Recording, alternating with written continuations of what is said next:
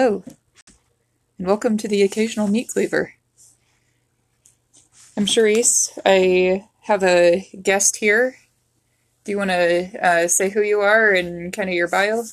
I'm Bill Marshall. Uh, I'm a retired police officer.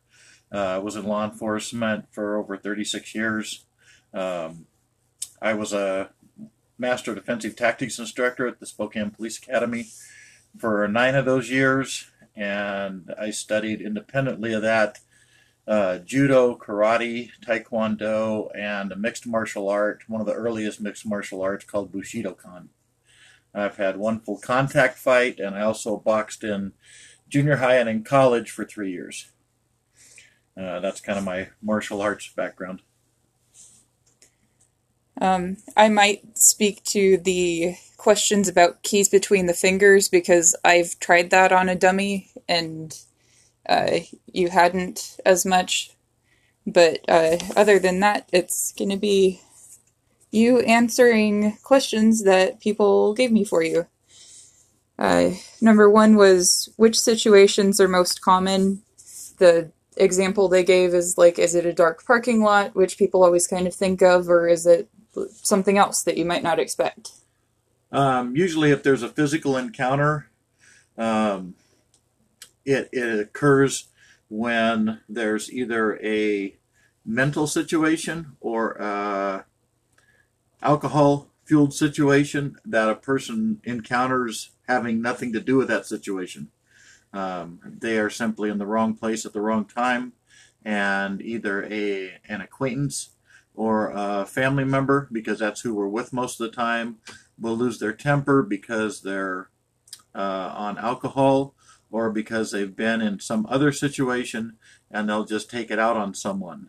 Um, sometimes, um, if you're uh, the the victim of a crime, uh, as in like a, a, robbery or that type of situation, um, that can occur in the darkened uh, situation where you run into criminals that are looking to uh, victimize someone and you're just unlucky enough to run into them at that point in time.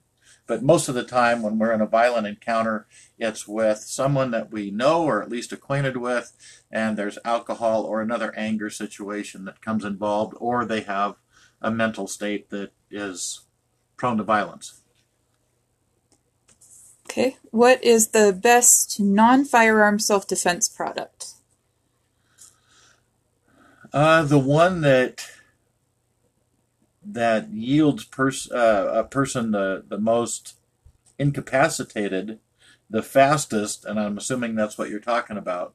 I would think so. Um, is probably a stun gun um, but that requires you to make physical contact unless it's one with right. probes, which I don't believe civilians can buy. Um, it requires a contact stun that makes contact with the other person's body or clothing so that it can transmit.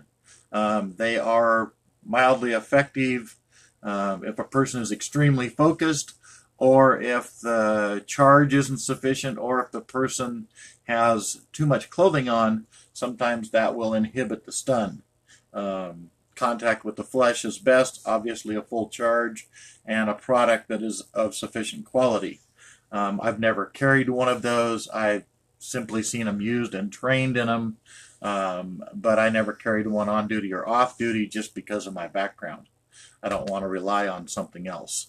Um, but for someone that wanted a product the problem with pepper spray and those types of things, not that they're ineffective, but they tend to affect the user as much as the person that's being sprayed because they atomize into the atmosphere.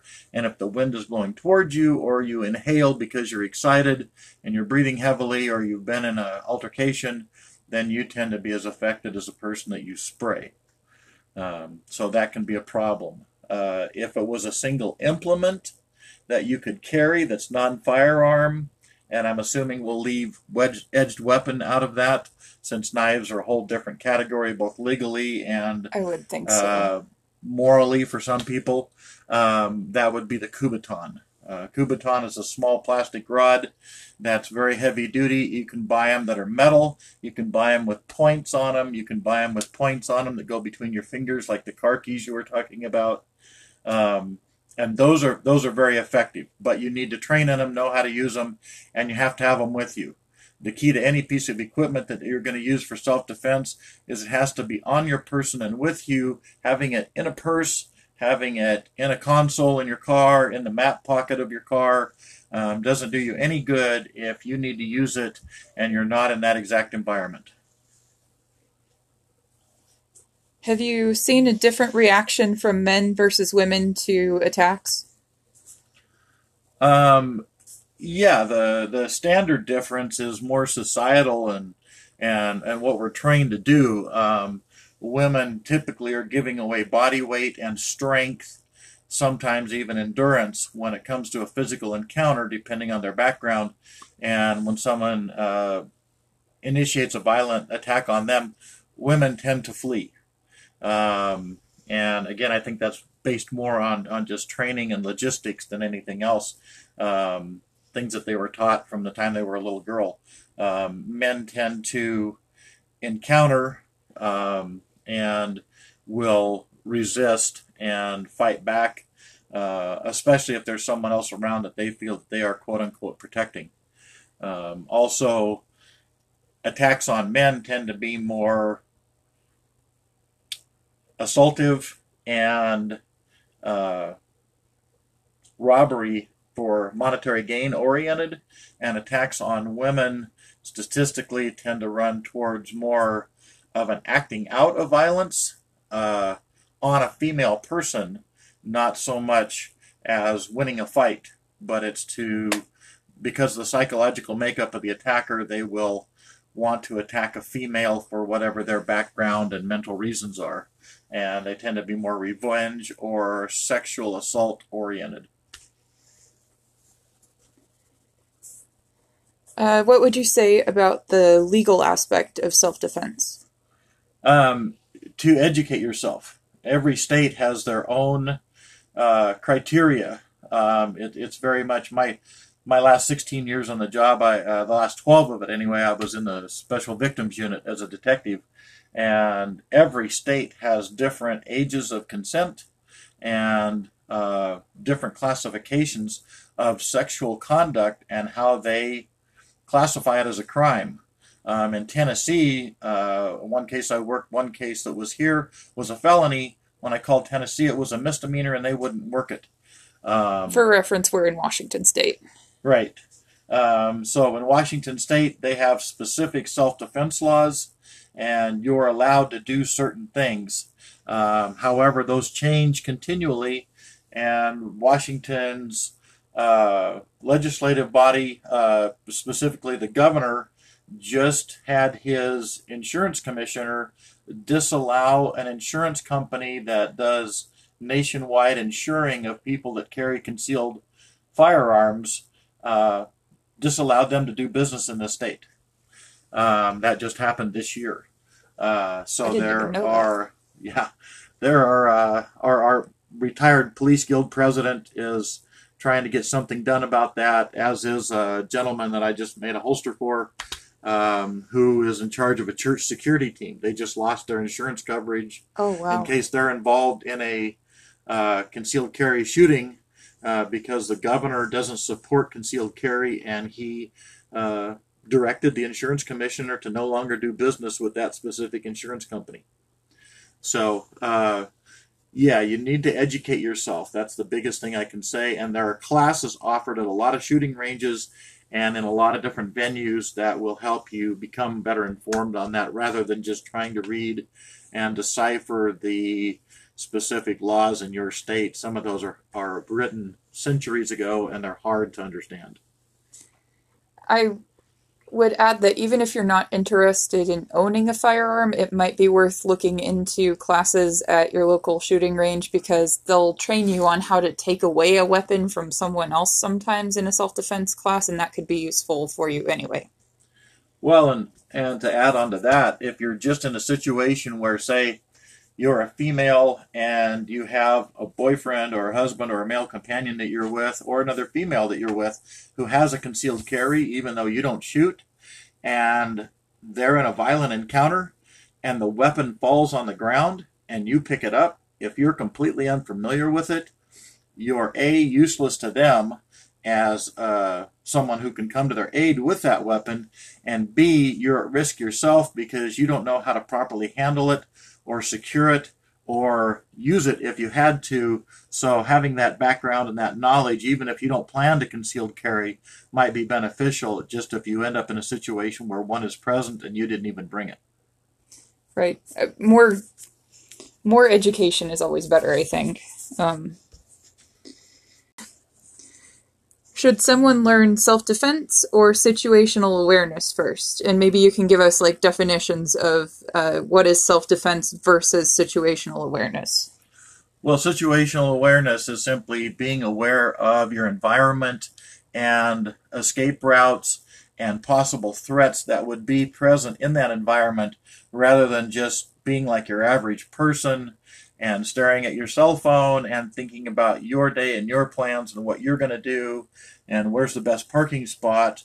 Instead, it's thinking about what's the lighting like here? Am I in a high crime area? Am I at risk of vehicular traffic because of the arterial traffic flow that's near me? Is it rush hour? Uh, is it a Friday night and people are out drinking in this area?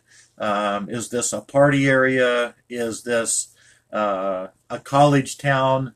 Uh, am I in a campus area where frat and uh, sororities are going to be having parties, and I'm at uh, have a good chance of running into an intoxicated college student who may or may not be hostile, maybe just be celebrating. Um, what is my situation, and am I aware of it? Um, is this an arterial where emergency vehicles are going to go? And should I be looking in my rearview mirror for emergency vehicles or listening to sirens instead of just cranking my radio up? Different things like that. That's situational awareness. Uh, self defense is obviously uh, learning a skill set, um, be it just practical or be it traditional like kung fu or other martial arts, uh, to increase your chances of survival and success in a violent encounter of a physical nature. Um, and some of those are more applicable than others. Um, some martial arts are more sport oriented, like judo and taekwondo, although they have their applications in a violent encounter. Some are very practical and are simply designed during modern times to be uh, the style of choice for someone who's going to be in a violent encounter, where soldiers are training in Israel in uh, Krav Maga, or where you're training in Sambo or uh, Spetsnaz training in Russia, uh, where they have styles of martial arts that are specifically designed for a person to just utilize in a violent encounter, and they're designed to break bones, get control, get the person on the ground, render the person unconscious or incapable of causing you harm. They do not take the welfare of the assailant uh, into account for the most part. Um, they're simply designed for your protection. Um, each style has its own merits and its own strengths and weaknesses. Um, my recommendation for most people is to take something that fits their environment, their body style, and their age and their philosophical makeup. Because if you study something, say you become an expert at firearm use, but it's not in your psychological makeup or religious background to ever use firearms against someone other than familiarity with the weapons, you haven't probably made the best use of your time. So if you're incapable of punching someone or kicking them in the head, Taekwondo probably isn't for you. But if you want to have a style that can control someone and get them on the ground and keep them from hurting themselves or anybody else anymore, then jujitsu or judo or something like that might be more applicable for you. I hadn't even thought about that, to be honest. I have very few qualms about punching somebody in the head. But there are a lot of people that Oh, can't. uh, I don't doubt it. I just, We've had I honestly hadn't thought of that. Right, we've had officers that have gone all the way through the academy. One young man in mind, years and years ago, that I trained, uh, he came out number one in the academy, and he lasted a day and a half in the training car.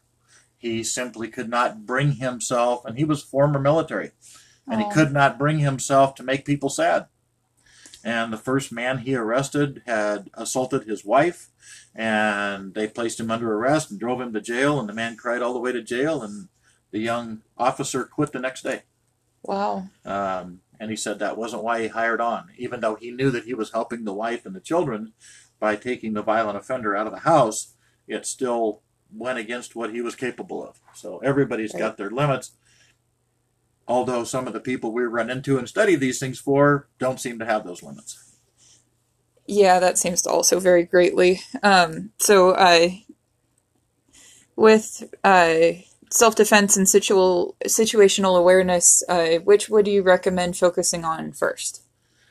Um, normally, in the styles of martial arts that I took, all of our instructors in the early belts talked about situational awareness, and I talk about that when I teach my classes. Um, and And when you raised your children? and when I raised my children, yourself included, um, because if you have a skill set and you have no situational awareness, the situation will frequently be upon you, and you'll be having to react rather than respond. If you have situational awareness, you can incorporate a response, and that way you can decide to use your skill set or just to extract yourself from the situation before it gets to you and call 911 or get in your vehicle and leave and then call 911 or whatever is appropriate for you in that situation. Um, so the two go hand in hand. If you're going to put one toe in the water at a time in this type of education, self education, Mhm. um, then do the situational awareness, and that'll help you determine what you want to be capable of and physically what you are capable of without extraordinary measures being taken like a change of diet change of exercise routine etc and that way you can determine what style of self-defense you want to spend your money and your time on When an attacker first strikes or grabs a person, the defender will often freeze up. How do you suggest avoiding that? Well, that and that goes back to your other question just before this situational awareness. If you're aware that you have an attack coming because you have stayed aware of your environment and you've seen this person acting out, you just can't avoid them because of circumstances, and you know that it's coming, Mhm. then you're relaxed and you're balanced and you're able to respond in a tactical manner physically Mhm. if you are unaware and your feet are close together or you're walking as you go and you're only on one foot and you get attacked, tackled, or run into by someone uh, that you didn't know was coming, then that, again, your training and your background will help greatly because one of the first things you learn to do in, say, jujitsu or judo, um, and some of the other ground styles are you learn how to fall. Um, and if you have that capability, then you don't tense up, you stay relaxed, you just know that something's happened, you're taking energy, and you instinctively react to your training, and you tuck your chin, protect your head, and you try to go to your back so that you can fight accordingly. Um, the only way to really avoid that tensing up is to train and to participate in training where you have the actual physical encounters in your class to just punch a, a punching bag and to train with stationary objects or with training partners that are just going to fall to the ground when you grab them doesn't really help you with that situation because an attacker's physical Mhm. energy is frequently surprising when it happens for the first time in real life. Makes a lot of sense. I uh you used to talk about schemas a lot too, and that was like a a thing that came up frequently when you would talk about situational awareness and things like that. And as somebody with an anxiety disorder, for me to not freeze up if something stressful is going on, if I've thought about it over and over ahead of time, like I've just found that to be beneficial. So running through the different scenarios and things that might happen, which I kind of do anyway without being able to help that. It helps me specifically avoid that response just in case that's there's anybody else in a similar situation, I would maybe add that. schemas, if people aren't familiar with them, are, are mental practice of a situation that you're going to be in. Um, it's it can be medical, it can be tactical, it can be uh, firearm oriented. Uh, we we practice it all the time. Like we train our children that when company comes, you don't open the door and say what. you open the door and say hi, man. well, help not you? usually. right, unless you're Billy. Um, so uh, a schema in a self-defense situation is if I'm in this situation and a person does X, what should my responses be? I can go A, I can go B, I can go C, and you can practice that mentally. Should I avoid a punch? Should I block a punch? Should I step back away from a punch? Should I go under the punch and go into that person and grab them and take them down? What are my options? And when you run through the schemas, that definitely helps you in your mental awareness. And those are kind of the second or third stage of situational awareness. The first one's being aware. The next one is being able to formulate a response and practice that response and then incorporate it in reality when it does happen. It's the same thing as medical training. When you come up on a car wreck and someone is in the front seat unconscious, do you know ABC? Do you check the airway? Do you check for breathing? Do you check for circulation? Is a person conscious? Is are they at risk of head injury? Should you stabilize their head? If you've never practiced that or haven't done it for a very long time, it's hard to decide what to do there, and people tend to freeze. So, Thank you for for breaking that down because I really wasn't quite sure how to. Well, tactically, it, it's the same thing. It's just a different genre of study. What would you suggest for self defense to someone on the heavier side? Um, you want to use your your assets. So, if one of your assets is that you're bigger than the average bear, uh, which is myself included, um, uh, the styles that worked well for me were to get in and get close and get a hold of someone and use my size and weight to an advantage where I can get on top of them and make them work hard and burn energy and use up their endurance to try to get up. And in the meantime, I can work towards a position of advantage and a position of control by getting a hold of wrists and elbows or by putting a carotid submission hold on somebody and uh, rendering them unconscious by putting my arm around their neck properly, not improperly like you see in the movies. That's also a yeah.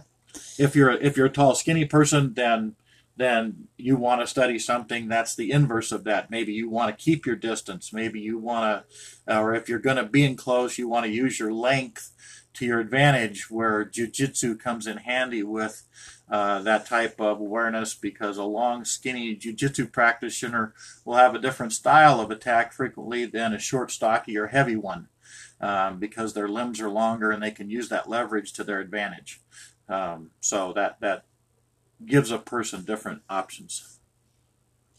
What are the most common self defense tactics and how effective are they really?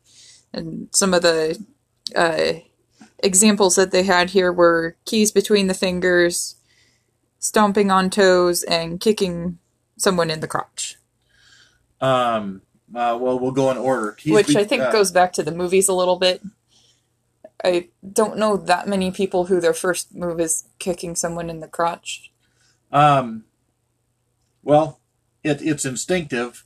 Um, the only problem with kicking someone in the groin is that the defense of that area is also instinctive. Mhm. Um, you're taught from a very young age as a boy by just the pain that's involved uh, to block that area and to do so instinctively. Um, so unless you can get a good sneak attack and a direct impact, um, uh, a groin strike uh, has various levels of effectiveness. Um, it's one of the first things I was taught in the dark ages of law enforcement back in the early 80s uh, before we had formal defensive tactics training.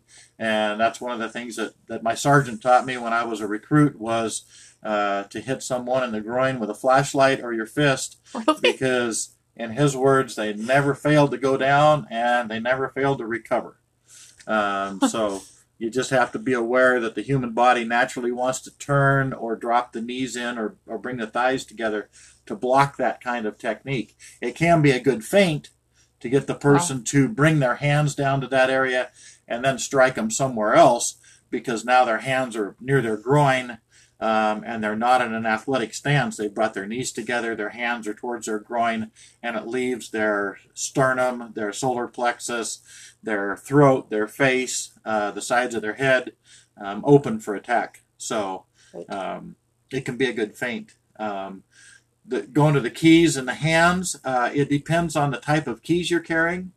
Um, frequently now, our more modern cars with higher technology just have the key fob, so we don't have as many keys. If you have house keys, um, rather than say a long Toyota key or a Volkswagen key, which tend to be very long with a large head, um, those fit in the palm pretty well and go about between the fingers. But you have to know how to punch, and you have to know where to punch with those in your hand in order for those to be effective. If you hit someone in the chest with a set of keys, it's not going to do much to them. If you mm-hmm. hit them in the throat, it can be very damaging. It could even kill them. And if that's not justified or if that's not your intent, then you want to be aware of that. Um, if you're just trying to survive the situation or you want to have something in your hands and and that's something that you're you're aware of and want to work towards, I would suggest carrying something in your hand that is legal in your area and that you can use readily and you've trained in like a Kubotan or something like that mm-hmm. rather than keys because if you use the keys wrong they can split the webs of your fingers and they can be driven back into the palms of your hand and render your right hand or your strong hand useless in that situation if you hurt your hand with the first punch. And just really irritate the person. There is, uh, this is something that they talked about in a lot of the self defense classes that I've taken around here. There are ways to hold the keys where it does more damage and they don't slip back into your hand. And I'll put pictures of that on my blog. And uh, it it still wouldn't be the thing I would focus on the most, but there are ways that probably will damage the attacker more and you less. Um, and it's not the way you're gonna think is gonna be the most effective, probably. It's not between the fingers, it's down in your palm, and then you strike down with them. Oh, okay. Uh, that was one of the things that Sean Kendall uh, spent a lot of time on. Okay. So yeah, you could use them more like a long fingernail, like a raking and stabbing. Yeah instrument as a distraction or to get someone to let go of you if they've grabbed you and you can attack the back of the hand with it. That was most of the uh, the things that they showed us was to use it to kind of rake, you know, right. where they would be vulnerable. Right. And, and that makes sense because don't do the Wolverine thing though. right, right. To try to punch with them, which is what most people think yeah. of when you hold them in your fingers, um, can damage you as much as them. Uh, stumping on toes. I mean, oh, well, let's go down the sequence there. Um, we covered the groin strike. Right. Uh, one, we kind of went backwards here. One, but... one of the things that you want to think of on a groin strike, we'll finish. Uh, we'll, we'll cover that thoroughly first. Is on a groin strike, you want to make sure that the attack of that area is a surprise, so the person can't defend it, and you want to hit that person as hard as you can where you want to get a hold of that area and squeeze if the clothing uh, that they have on allows you to do that. Um, you want to strike with a, a, hammer fist part of your fist or the knuckles of your fist if it's an uppercut. Um, if they're behind you and you're swinging backwards, making a fist and striking with the soft back part of the fist works well and it gives you a lot of force. Um, a kick of any kind, whether it's with the instep or the toes or the shin or the knees, um, will work in that area. Um, be aware that not all of that area is incredibly sensitive. So if you miss the testicles and hit the pelvic bone, uh, it might hurt, but it won't necessarily drop them. Right. Um, so if you kick too far back, that might not have a lot of effect. Uh, if you kick too far forward and hit the front of the thigh or hit the stomach or the belt area, that might not have that much of an effect. Um, it's not a huge target and you need to hit it specifically. If you can smash the testicles against the pelvic area, it will cross their eyes and it will hurt, and they will frequently either throw up or drop to their knees. So um, the other thing you can do is if you get a hold of it and you can squeeze that area, squeeze as hard as you can, and then jerk straight down. That is devastating. Which was what everyone yelled at you when you taught that at summer camp. right? Grab, squeeze, and pull down. right? You want to squeeze so hard that they run between your fingers like broken eggs. That's the that's the line that we used to teach. So um, one other quick note if you are hitting someone with your fist, please do it with the first two knuckles and not the last two because I used to volunteer in an ER and everybody would break the bones in their hand when they hit with their knuckles of their little finger and ring finger. That's bad. That will incapacitate you. That's a great thing to point out because those bones are very tiny in the hand and they're not very supported by the wrist. The other ones are in line with the big bone in the lower forearm uh, that are on the index finger and the middle finger. And that's exactly what you want to hit with. That's a good thing to point out. And again, that's training because pe- people tend, if they're untrained or excited, to loop their punch uh, in an arc from the outside, and that Mhm. brings the little finger and the ring finger in contact.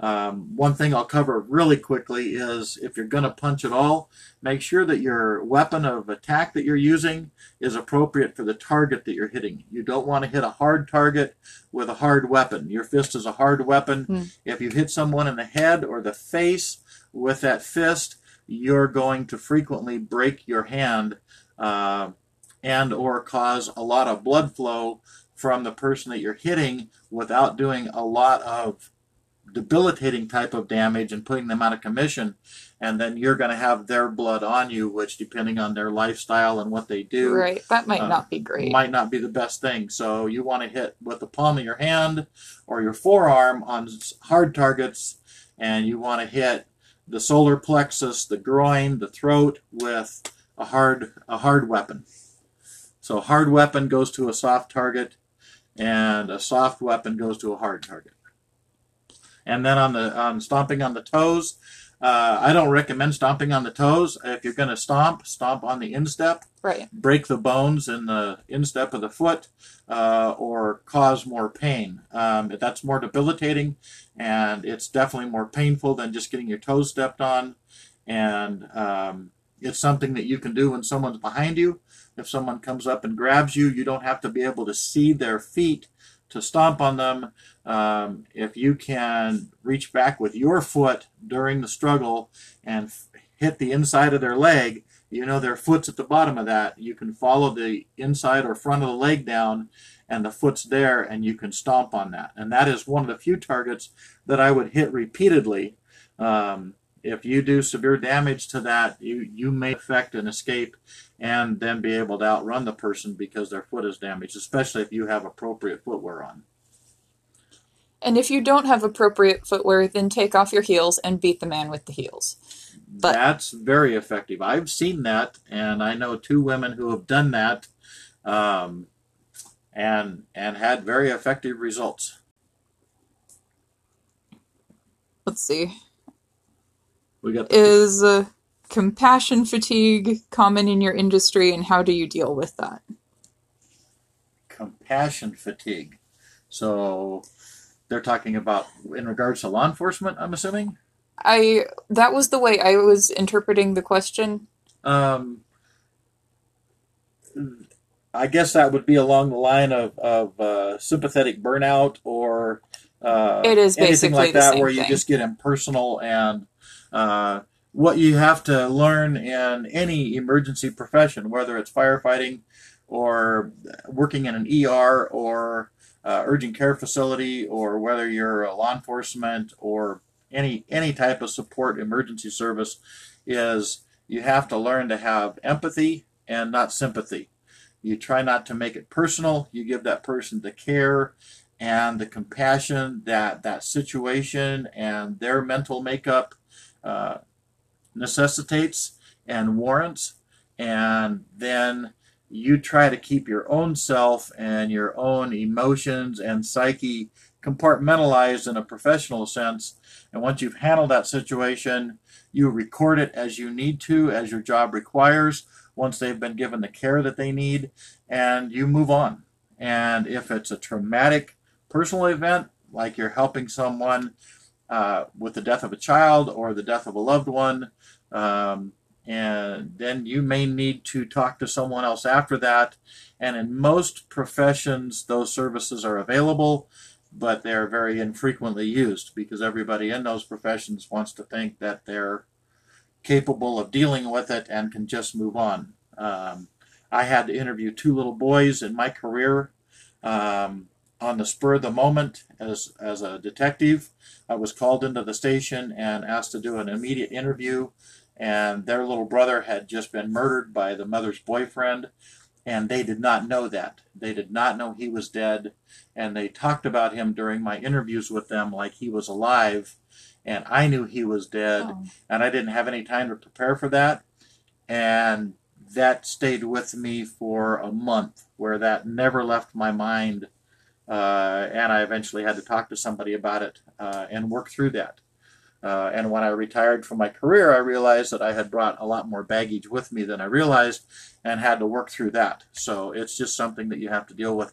If you have that burnout, you should leave the career um, or get some help so that you can have that back because you can't walk around an emotional zombie and hope to be functional in your own personal uh, domestic life, whatever that is. Um, you're just going to damage those around you. So, something to be aware of. Well, that's it for all the questions that I got from people. Uh, with regard to uh, common tactics, uh, I wanted to throw out there really quick that uh, usually my go-to, and I think this is something that I learned from you and something that I learned from classes, is to go for the face because there's so much there that's vulnerable you can put an eye out. You can break a nose. You can hit them in the throat. I thoughts. That's exactly correct. Okay. Um, my my joking phrase was always learn to be a medical professional when it comes to self defense. Be a ear, eye, nose, and throat specialist. Um, because if you slap someone across the ear, and you pop an eardrum, that's a lot of pain and it's disoriented and it disrupts our balance. And any person of any size and strength can accomplish that. Um, if you get a thumbnail in an eye and push out away from the nose, um, that's that's debilitating and it's distracting, and they will think about their own self-preservation more than their purpose for the attack. And it will give you time and distance, and time and distance are what keep you alive in that situation. So, yeah, if you get your thumb in their mouth and you rip a cheek, or if you hit them in the throat, it only takes seven pounds of pressure to crush the bone in the throat that holds it open so you can breathe. Right, the um, hyoid. Right. So you. Uh, These are all true crime junkies. They'll know what that is. right. So that's. I mean, that's that's stuff that's real. If you have to use an appendage, the first blow that I would teach to do is to balance yourself and pivot your hips and throw a forearm as hard as you could right up into the face and the throat. Primarily the throat first. Um, it's not so much crush oriented as it is it will disrupt their balance and it will disrupt their breathing if it's landed correctly. Um, if you miss and hit the face, oh well. So that doesn't do them any good either. Right. Still not going to be fun for them. And it won't hurt you. Anything you want to add to that that uh, you think people should know? I would recommend that you have some background in how to defend yourself and how to use things in your environment to survive it because just because you don't think bad thoughts about people doesn't mean someone else isn't thinking bad thoughts about you. Right. And I feel like with this crowd, like there may be a little more aware of that than other people because a, half of the links in that group are criminals doing bad things. Right. And us talking about why do people do bad things and that gets very philosophical, but Right. And I've arrested people that have done them anywhere from they thought they were driven to it to someone did deliberately drive them to it to they were motivated by greed to they just really enjoyed it. It's just what they like to do. I grew up in the Ted Bundy area. He was in the region that I grew up in. He killed one of my acquaintance's sisters, and none of those people that he preyed upon thought about them being a victim or had bad thoughts about people. But they also weren't prepared to defend themselves from a suspicious situation until it got too late. So that's just something you have to be aware of. People that are serial predators enjoy that. That's their game. That's their Xbox is inflicting pain on other human beings, and you have to be prepared as just a human on this planet interacting with other humans to defend yourself from them. Um, so that's it. Cool. Uh, you want to talk about what you're doing now and you're writing a little bit, or just to kind Um, of end on a little bit of a happier note? After we've talked about shit bags for like almost an hour. Um, sure. Um, I've got uh, two books that are in the works. I've got um, one that's more career based, uh, where it's a, a novel um, about an officer who loses his spouse, and the criminal justice system does not take care of the situation, and um, that person goes out and then hurts another family, um, and so the the police officer involved decides that he's going to try to lower the number of criminals on the planet so he can reduce the number of victims and actually be effective. So he goes on a bit of a selective murdering spree, killing career criminals um, that he tracks, compiles information on, and then kills in a way so that it doesn't endanger anybody or cause any undue taxpayer expense because, in his opinion, who would really care if he took out a career criminal? They're going to investigate it, but they're not going to investigate it a lot. Um, it's actually been done by a number of civilians, um, one of whom killed 10 of those individuals and then turned himself in uh, in this state. Um, but uh, so it's a, it's a fictional work. Um, and I have that one about half done, and then I'm uh, about a third of the way through a Western uh, historical fiction uh, back in 1867 of a young man coming up to the from Nebraska to the Bozeman, Montana gold rush area and uh, trying to help family friends that have fallen on hard times. And he's 18 when he makes the trip, and it's just him growing up and the things that he encounters historically in that era and in that area. So, kind of a coming of age historical fiction.